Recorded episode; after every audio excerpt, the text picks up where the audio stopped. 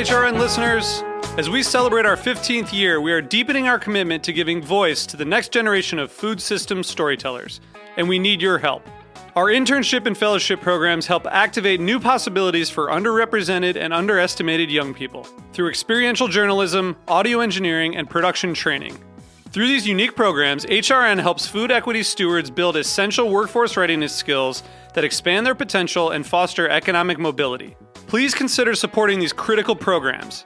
And with a minimum donation, you can be entered to win a dinner for two at an amazing restaurant in one of eight cities and tickets to a concert at a great venue in one of those cities. We have incredible partners across the country who have donated, as they also share our passion for helping to educate the next generation of food systems storytellers. Check out heritageradionetwork.org slash 15 to donate and enter to win today. That's heritageradionetwork.org slash 15 to donate and enter to win today. And make sure you donate before March 31st. Thank you. This episode is brought to you by 100 Bogart Street, a co working building in Bushwick, Brooklyn. Need a professional place to work from? Learn more by visiting 100bogart.com.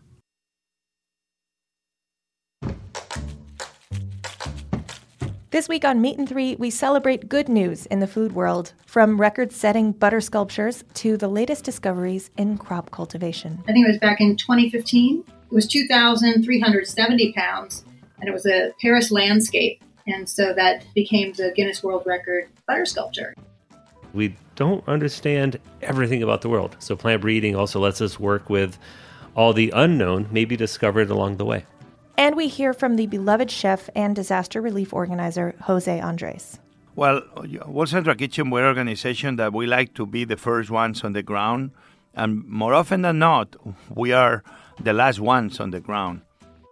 Tune in to Meat and Three, Heritage Radio Network's weekly food news roundup, wherever you listen to podcasts.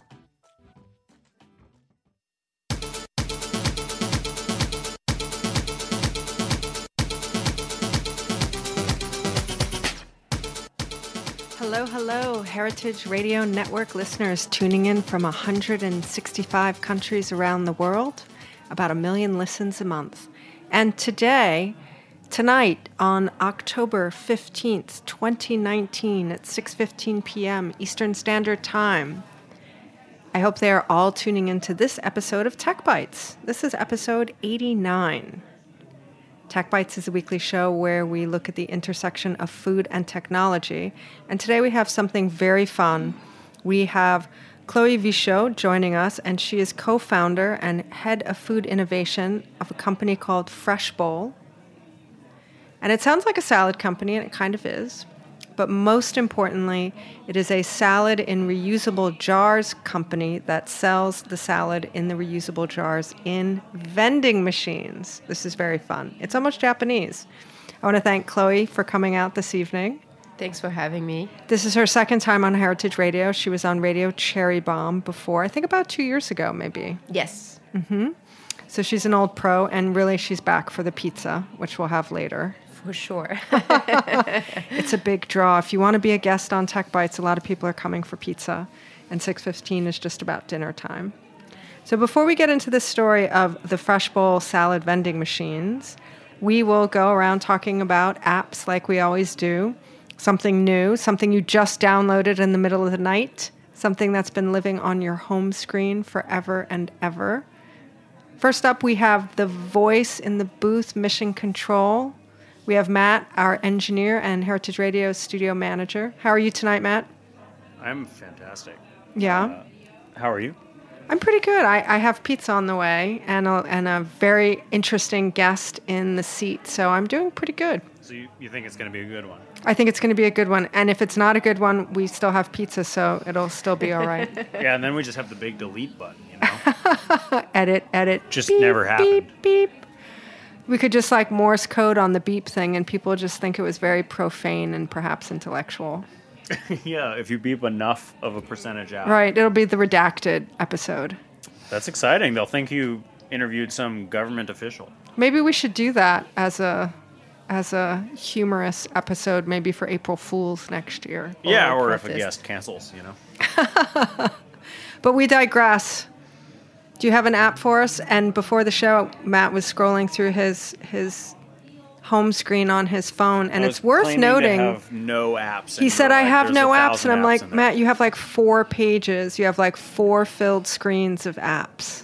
I like that Android doesn't give you pages, so I don't know exactly how many pages there Well, are. Well, it kept scrolling and scrolling. It's an infinite scroll of apps. All right, do you do the thing, Jen, where you're on the subway and you peek over other people's shoulder and you see like what are they doing on that phone right now? yes, And oftentimes they're playing games. mostly. Yeah. So sometimes I pay attention to what those games are, and I've recently gone down the rabbit hole. Uh-oh. There's a certain game maker who is responsible for a decent percentage of those games that I've been seeing people play. Okay. The one that I found them through was this game where you slide down a water slide and you like bump other people off and you jump for long distances and you try and make it to the end before anybody else. That game is boring and bad. It's called aquapark.io. Okay. But the the game maker is called Voodoo, and I've tried several of them, and one of them is actually good.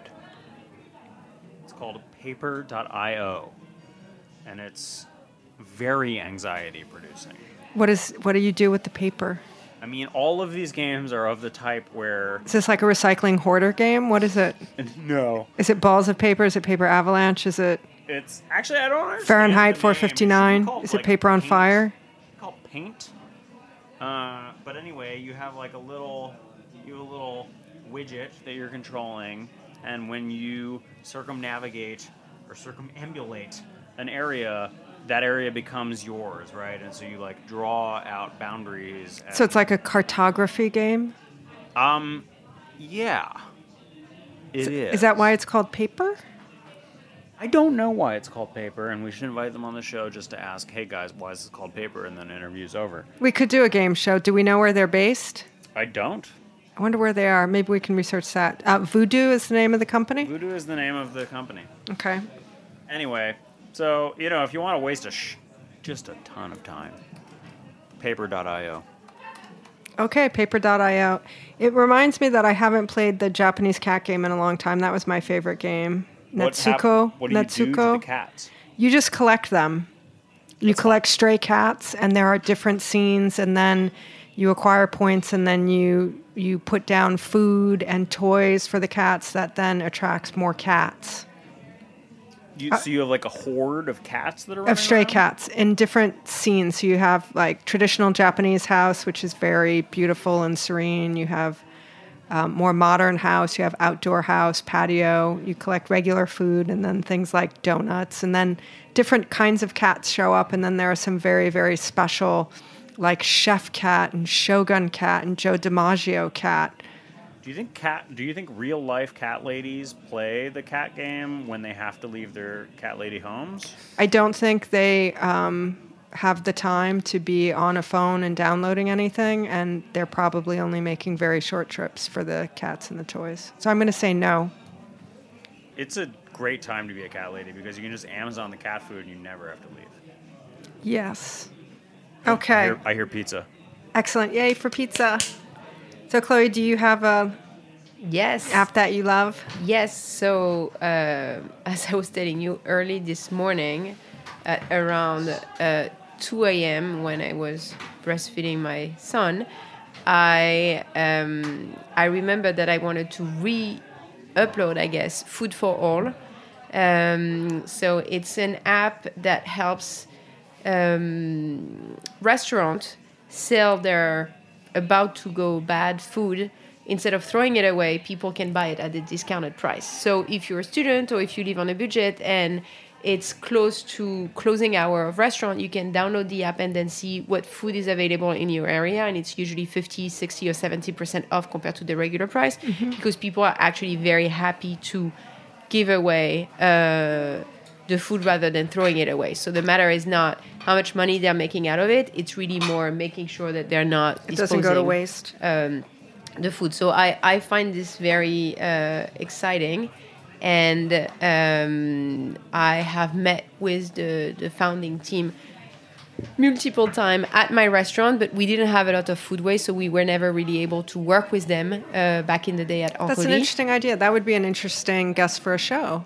Yeah. If they're based in New York. Absolutely. So, i- for example, I was in a coffee shop uh, maybe two weeks ago on a Saturday night. It was maybe around 10 o'clock, and all of the pastries were 40% off because I'm assuming it's getting close to close and they want to get rid of them. So then that would that coffee shop would pop up in the app saying pastries Absolutely. 40% off. Absolutely. So- Interesting. So, that's exactly how it works, and I, and I think that And what's the app called? food for all. Food for all. Okay. Um, and I think that you know, in in my space of food and waste, um, this is something that we're really trying as restaurants and as business owner, making sure that we don't have any food waste, uh, and at the same time that we're bringing access to people that might not be able to buy food full price. Um, and also, they, they end up coming visiting restaurants that they wouldn't know about, and then they might come back when it's at full price because they really enjoy one particular pastry or, or dish. So I think that's pretty exciting. Yeah, that is a very interesting idea, and it, it helps advertise something and maybe brings people in at a different time of day. And maybe if they come in for a 40% off pastry, they'll buy a coffee. Right, exactly. I, I think that's the whole concept.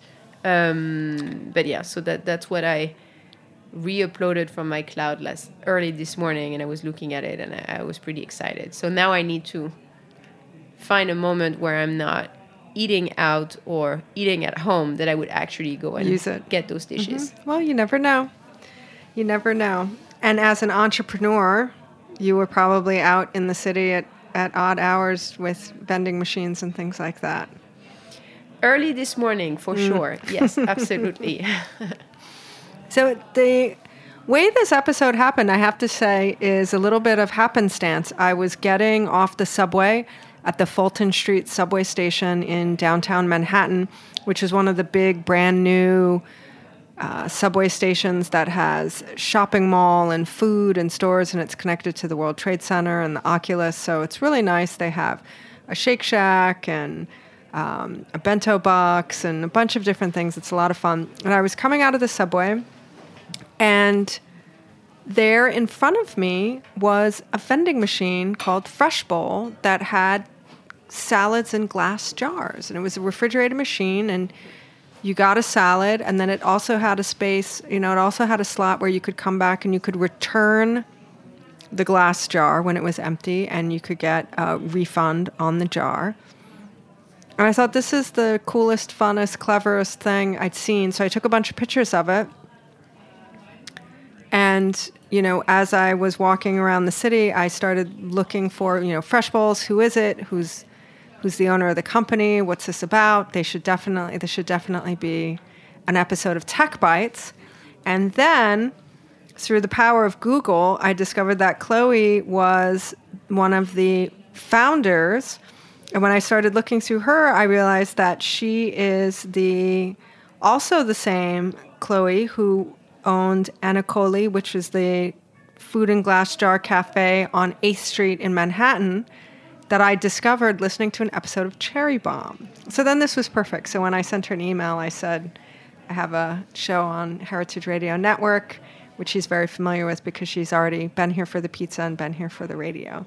So that's how the episode came about. So it was really one of those fortuitous, um, you know, universe connecting the dots kind of thing. So I'm very happy to have her.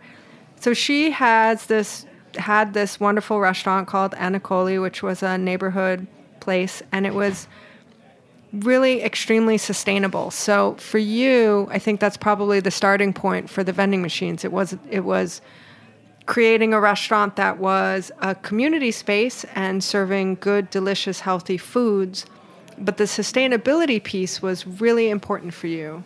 Absolutely. So my uh, my background when I moved to New York from from France 15 years ago was in finance. So I worked in finance for 10 years, and I was really shocked by the amount of plastic and waste that we would throw away on a daily basis by just you know grabbing your lunch, grabbing your breakfast, having a cup of coffee, and then throwing everything away in minutes after you you actually bought it. So So more so in the US than your job in finance in France.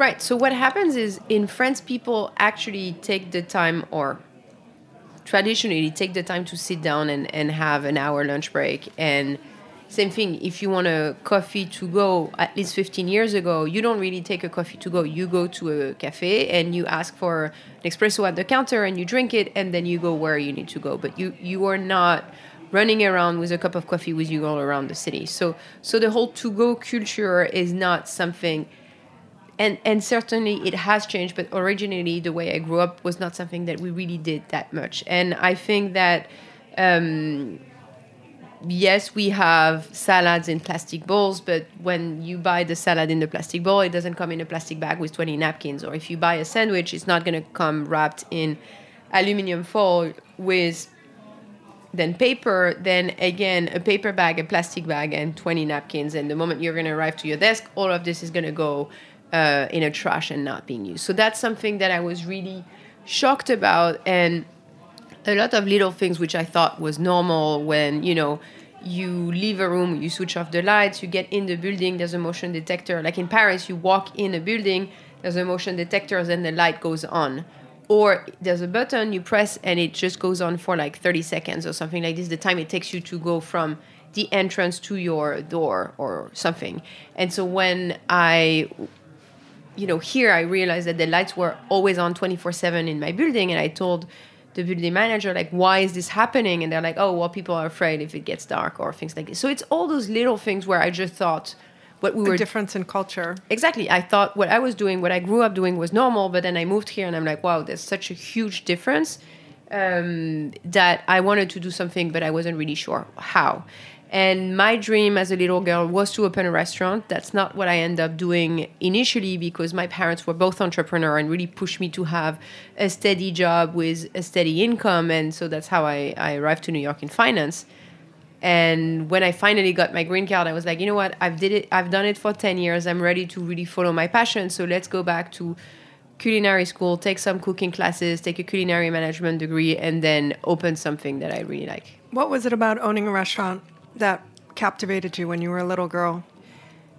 I think all the nice, all my best memories, I guess, growing up were really around food and wine and, and sharing time together, cooking, having this experience of, you know, my vacation was we would wake up and eat this huge breakfast, grabbing, you know, fresh bread from the bakery around the corner, um, and then we would start thinking, okay, what are we doing for lunch? Let's go to the market, let's buy this and this ingredients, and then let's cook. And then once we were having lunch, we were doing the same thing. What are we doing for dinner? And the whole vacation would evolve around food and what we would be eating and what we would do. So all my fun and pleasant memories were around food. So I wanted to create this kind of community, as you were describing before, where people could come, feel comfortable, and uh, enjoy good and healthy food, which again um, here you can you can see a lot of excess and, and, and things that are not necessarily what you would want or as simple as I would want to eat it. So so that was the main idea. And when I opened Anacoli, the the cafe was really the mission to create um, a community for all the neighbors where they could come, and that was amazing because for three years we had there was a lot of gyms um, in the area, and people would just come and hang out, and it was almost as if we were there office because they didn't necessarily have an office or it was their safe place where they would get out of work for a half an hour break an hour and they would hang out with us and that was really nice.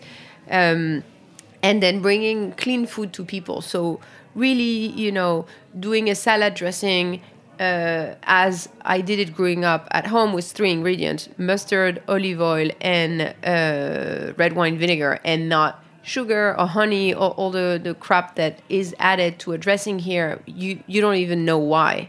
Um, so it was really going back to the way I learned cooking from my mother and my grandmothers and bringing this simple food and clean food to, to everybody. So when you finally opened your restaurant,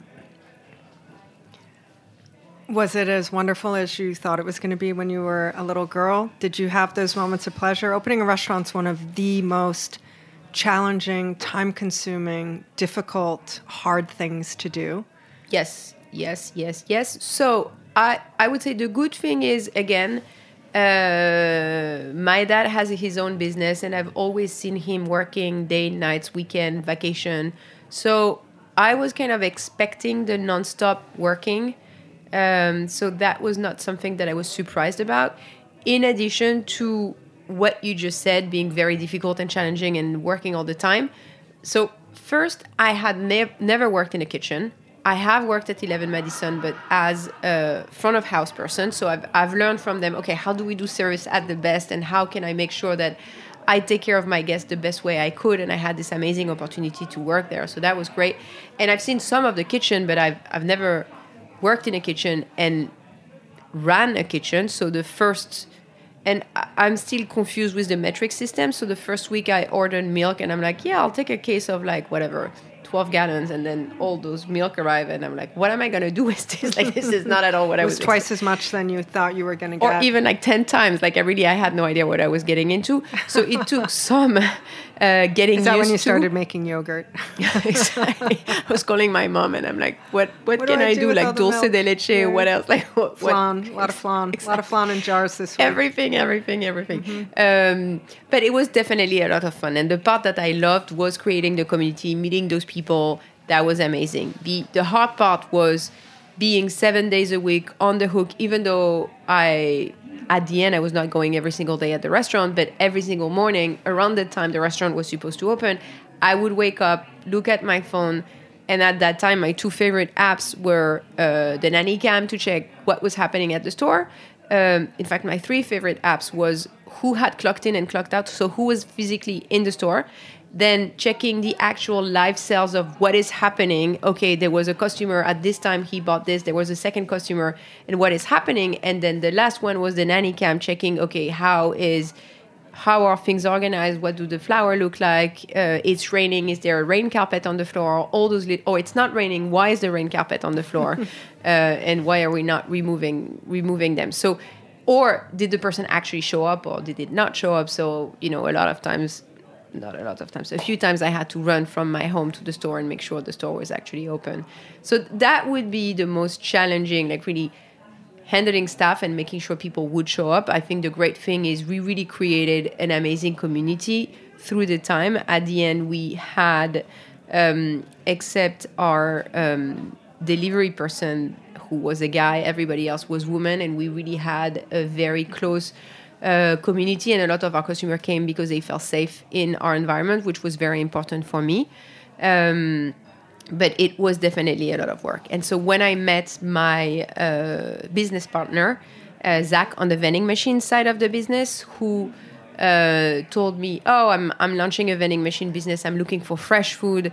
Would you like to be uh, my food provider?" I was like, "This is so exciting!" Because initially, when I designed my business plan, I thought that after a year, a year and a half, I would start going from one cafe to two to three. But then I realized the build out cost was way too high and then the rent was crazy and then training the staff and having enough people serving customers the way I would want them to do was very difficult whereas if we transfer this idea to vending machine we could have 50 100 of them and then the whole mission of being zero waste eco-friendly made much more sense because people could buy a salad in a glass jar midtown and then returning downtown at the Fulton subway station for example which would make uh, being sustainable and doing something good for the environment very simple. Which So it's important to note that at Anacoli, everything came in jars. yes, everything came. I mean, except the sandwiches, but uh, and and and a few pastries, but all the food, breakfast, salad, snacks came in glass jars.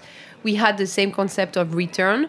The first year we were doing uh, one dollar deposit per jar. And we were around 27% return rate. And then the second year, we increased it to $2 and we jumped all of a sudden to 40%. So what I was going to say earlier is, in addition to the challenge of running a restaurant when you don't know how to running and making sure working night and days all the time, I added an extra layer of challenge that I wanted to do something that was good for the environment. A lot of people didn't care about that, so they would walk in and be like, "Okay, What do you mean it's a glass jar? Right, exactly. What do I do with this? I want a salad in a real New York container. And I was like, well, you can take it to go. You can just bring it back or keep it. And they were like, oh, I don't want that. And even the ice drinks came in the glass jar. So if you were ordering uh, an ice latte or an ice matcha, it would come in a glass jar, which a lot of people, my staff even started saying, uh, just so you know, it comes in a glass jar because so many times they did it, and then people would get pissed, and they were like, "Oh no, I don't, I don't want the jar." At the same time, buying glass jars to use for drinks and things in your lunch is also a trend. Right, exactly. But and in and in fact, I, I'm using the the drinks as an example because a, a few people got really upset, but I would say the majority of them were very excited because it was this huge jar and there were a lot of drink for the money that they were spending. And as you were saying, that's something that they they saw in other. Um, restaurants and in other places, so they were kind of used to see that pattern. They were not as shocked as eating food in a in a glass jar. So you were the perfect person for a vending machine because you were already selling a product in a portable container. Right, exactly. So that's why Zach reached out to me because he he thought, okay, that would be perfect. We could vend it. Uh, it would be very easy. Um, and I got so excited. I was like, wait, I don't only want to be your food provider. I want to get into the business with you, and let's really add an extra layer of sustainability to the machine and be able to return the jar. And that would be so cool. And there's so many things we could do about it that we started uh, building a lot around the, the existing business model. So that's why we closed the restaurant in June of this year to really focus on a business that was really growing and that has right now a lot of potential, and, and that's very exciting. So when we come back from the break, we're going to hear about the vending machines and where they're installed and how the business is growing, and if you're in New York City, where you can go and try one. We are going to take a break and find out who the sponsor is of this show. Did you know that Heritage Radio Network is a 501c3 nonprofit? We are kind of like public radio, and we keep the lights on and the mics hot out of the generosity of our members, who are mostly listeners like you, grants, and underwriters like this one. Stay with us.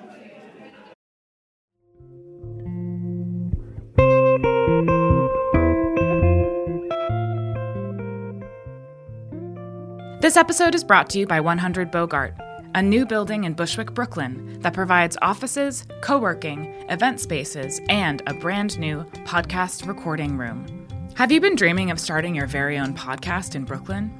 You can now rent space in 100 Bogart's custom built podcast room to record interviews, voiceover, and commentary.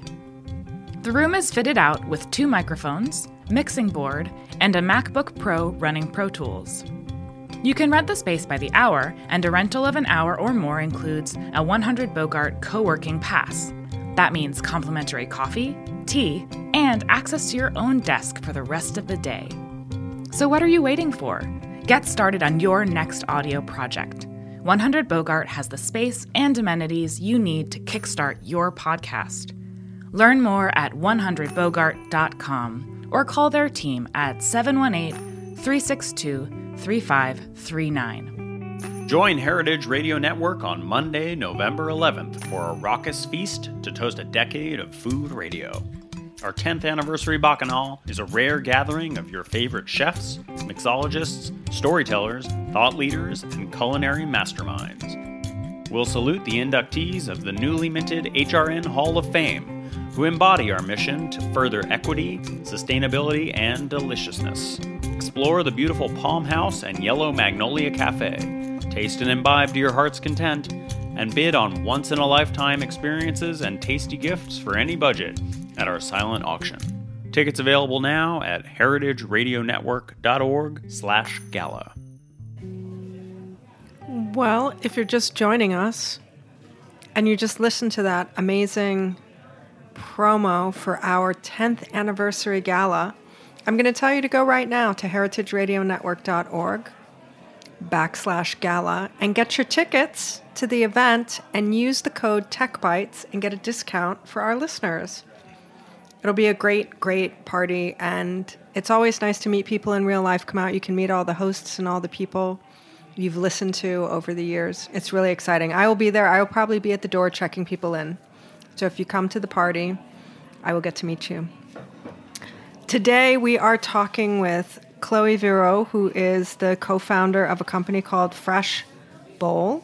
And if you want to find them online and check it out while you're listening to the episode, the website is myfreshbowl.com.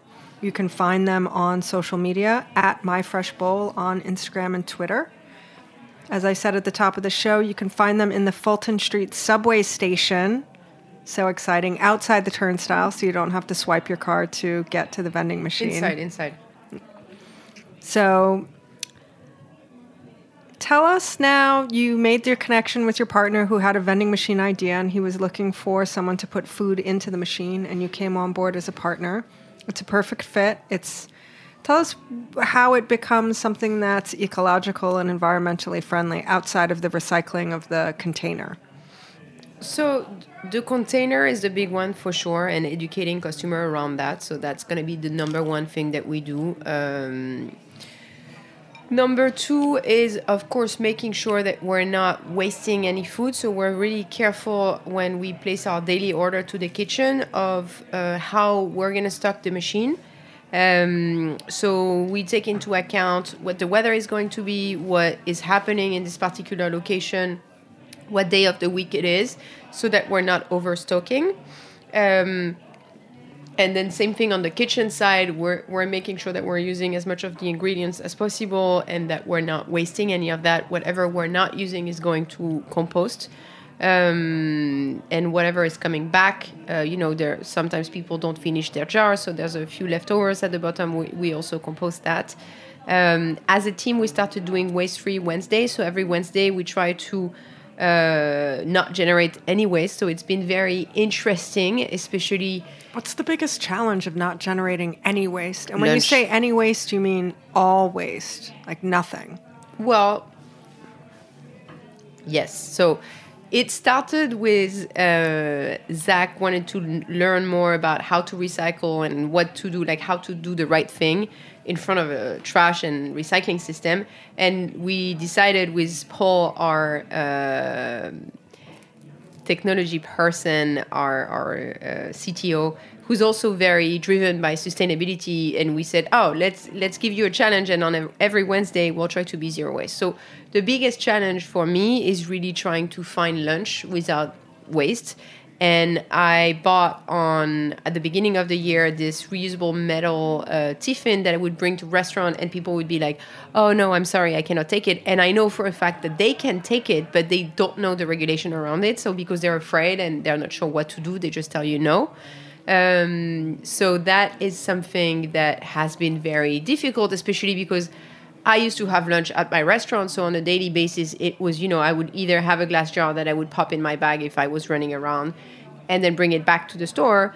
Uh, but now all of a sudden I was in an office um, on in Soho and every places I would go and grab lunch uh, wouldn't give it to me. So it also requires some planning. So you need to make sure that you have a reusable coffee cup with you, that you um, you are a bit creative. So, for example, when I take my uh, my breakfast at the coffee shop downstairs, I ask them to give me the pastry directly, either in my hand or in an handkerchief that I'm holding, but not to give me a paper um, or a bag. And also, I try to be mindful. A lot of coffee shop take a piece of paper to give you the pastry and then throw it away. So I try to look at who's wearing glove, and I'm like, you, you're wearing glove. Can you, with your hand, give me?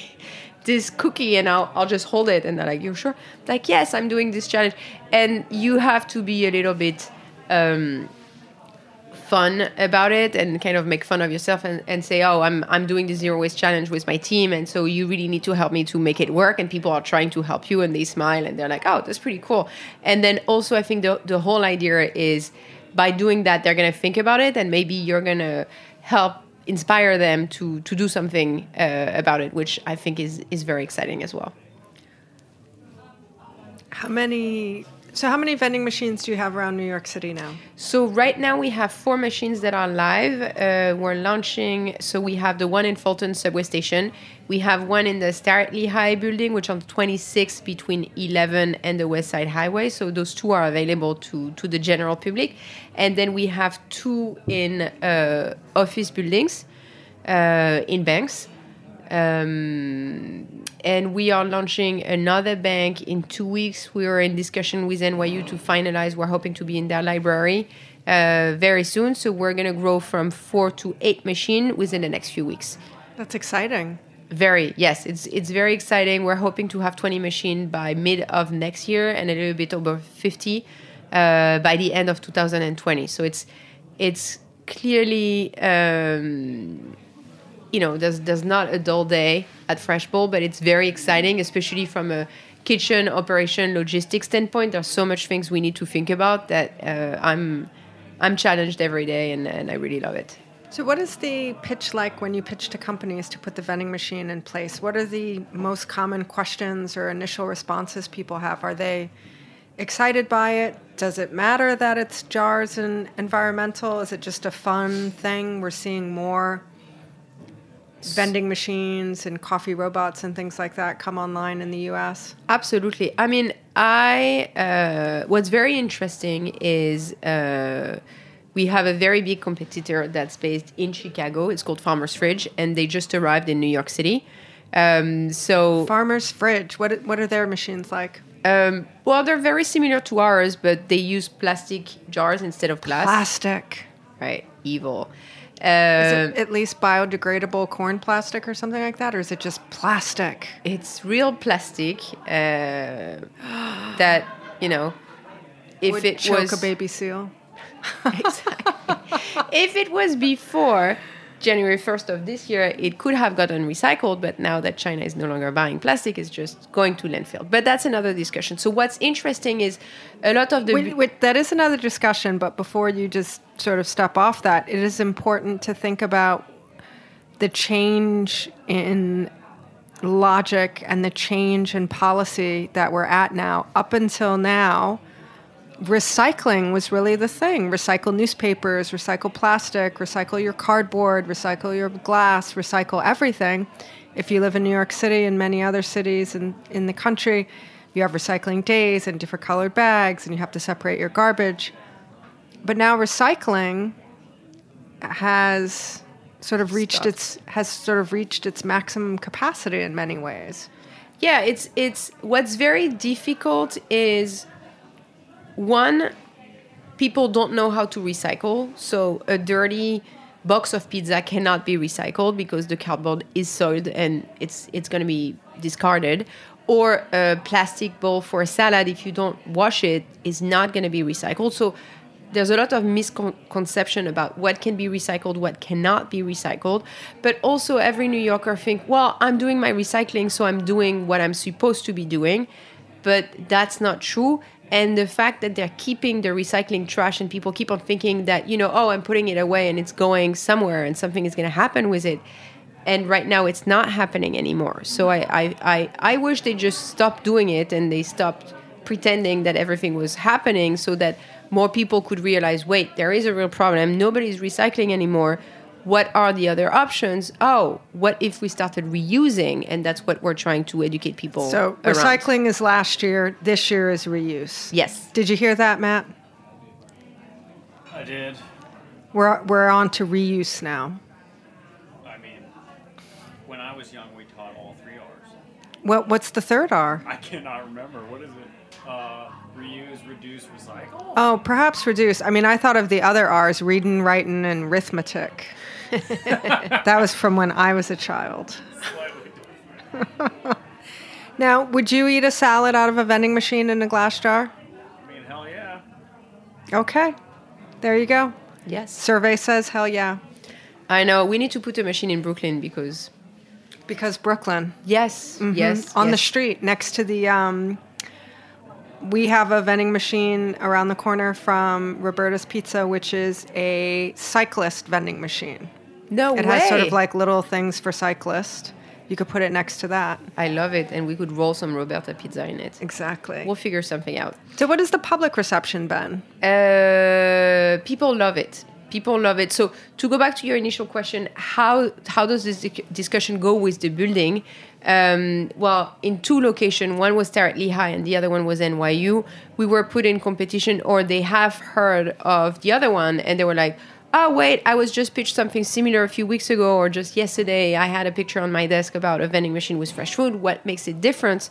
Um, and what's interesting is in both scenario we got the location thanks to what we were doing because people really cared about the environment. So Starrett Lehigh for example is doing a lot of things about becoming more sustainable they have a co-working space for social innovation. Uh, they've been composting for a long time. They are growing some herbs and. So the uh, difference was in your packaging. Absolutely, the recycling and I, in the I've, jars, I've the reuse of the jars versus abs- the plastic. Absolutely, and I've been working with them for a long time. We've been doing a lot of events with Anacoli, so they really knew what we were doing and they were very excited.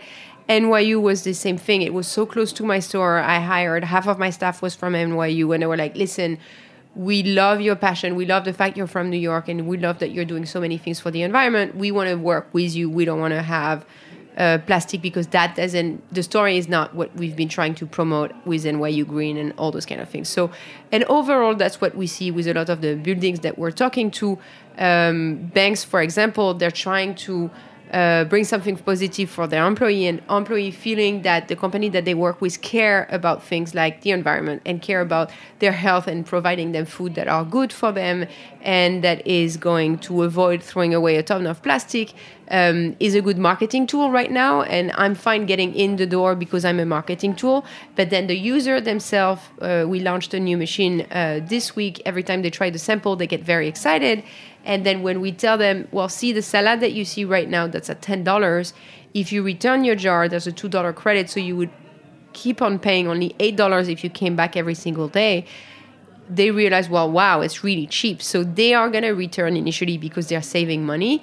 But then as they save money, they get excited and they start telling their friends, wait, I'm part of this community where I'm reusing jars and I'm returning them to the machine and it's really cool. I get texts every time I do. Uh, and then that's how we create a community that's passionate about what we do. And for me, that that was really the goal and the transition from one brick and mortar that had a small community to a big network of vending machine throughout the city is is really what makes me happy. Because there are thousands of people in the office buildings. yes. Thousands of students at NYU and faculty and people. Absolutely. It's an exciting time. We always talk about how fun the vending machines are in Asia, especially in Tokyo, you know, all kinds of things. Out in San Francisco, they have the uh, Cafe X, which is the robotic arm that makes your coffee. There's a ramen vending machine I've seen, there's a burger machine.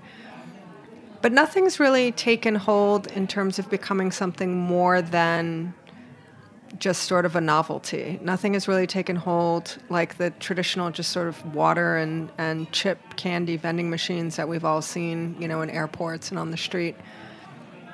What do you think the barrier is for you to become as ubiquitous as those types of machines? What's your barrier to really expanding and growing your numbers? What's your biggest challenge, do you think? Um, that's a good question. Uh, I think number one is education, making sure, again, people understand what they're supposed to do with the glass jar. In an office building, it's very easy because people are on their floor. They could literally, uh, when we had it at our WeWork office, I had people walking with their socks on the floor, getting the, the food in the machine, and then going back to their desk. So you don't even need to think about putting your coat, your umbrella, and all those things when it's freezing, even putting shoes. Um, so, so that is something that is very easy. But in a subway station, that means that you need to carry it with you. So people, girls have bags, but you know, guys don't necessarily ha- have a bag with them. So what are they going to do with this glass jar? So they do have backpacks now. right. You're right. So that's And changing. a lot of people have tote bags. A gym bag. yes. A dude would have a gym bag. So we're we're starting on that. um, so I would say number one is education, and then two, the logistic of moving glass. It's heavy, it breaks, so we need to make sure that we're very careful about how we manipulate it. But for me, uh, you know, I I keep on. People keep on asking me why not doing reusable plastic rather than doing glass jar. Um, for me, the answer is very simple. I think the experience of eating out of glass is much nicer if you drink a, a Coke in a glass bottle compared to a can or compared to Very different. You have the metallic right taste So the experience feeling. is not the same. I feel that again, going back to my French roots, the glass itself invites you to slow down and take your time compared to the compostable bowls where you think that it's going to start leaking all over your desk and if you don't shove your salad in your face in five minutes uh, then you're to have a problem. Whereas the jar you're like okay i can take my time. It's it's actually the experience is pretty nice. Um, Well, and the glass jar is also an object from home life and jars and jam and things like that. So it has a maybe nostalgic quality to it, or maybe a more of an authentic quality of being a vessel with a purpose versus like a plastic compostable plastic, you know, bowl, something, whatever. It, it feels transient and disposable because that's what it's meant to be. Right. I, I, I think that exactly. That's that's how our grandparents used to used to eat, we're bringing back the the old way of of doing things and returning the milk bottles and and doing all those kind of things. But at the same time, people some people want to collect the jars and want to keep them, and I keep on getting. The jars that I had initially designed for my store is not the same, are not the same than the one we're using in the vending machine just a few minutes ago, someone reached out to me again, and and in fact, two people today. My cousin from France was like, "You still have jars? Can you ship some to me? I love them so much. I need those jars." exactly. and then another girl reached out on Instagram and was like, "Can I still find your jars because they're really cool?" So people like to use them and like to see them in their fridge and like to store things in it, and I think that's really important. And and I think that one of um, the thing that got my attention is I used to live in Soho across from the Chobani store that was doing yogurts in glass uh, bowls. And I was collecting those. I, I would go across the street, buy it, and, and I still have, I think, 20 of their bowls that I use all the time. I use for everything I use for yogurts when I'm at home. Like there's a lot of things I do with it. And I love that experience. And it's still branded Chobani on it. And smart. Exactly. So very smart marketing. Uh, that's really the idea of we want to make sure people keep the jar and, and see our name and, and want to either return it or come back. Well, I have an idea for you about those jars and the glass and the breaking and keeping them fresh. When you become a member of Heritage Radio Network, whether it's you know a small membership of you know 25 or 30 dollars we have some very very fancy memberships at you know $1000 and $5000 they all come with a piece of swag or something special. And I don't know, Matt, maybe you know if they're still on offer, but we had Heritage Radio black neoprene sleeve drink koozies or beer koozies, which is a little neoprene sleeve that you would put your can, bottled glass beverage into to keep it cold if you were, say, at a picnic or at the tiki bar. Are those still available for members, Matt? Do you know? I have a bunch of them. They're fantastic at the beach. But a branded neoprene sleeve like that, the koozie thing, would Love be reusable. It. People could put their jar into it, and when they put it into the bag, it wouldn't break or it wouldn't clink or it wouldn't clank, and it would also it. keep it cold a little bit. That would be great. I'll, I'll put your name on it. Yeah, that would be fantastic. Well, you don't put my name on it, maybe we'll just sponsor the show. You could take my uh, fresh bowl koozie royalties and just become a sponsor of Tech Bites. Sounds good. That would be fantastic. But that might be something worth looking into. Absolutely. It'd be a very cool thing.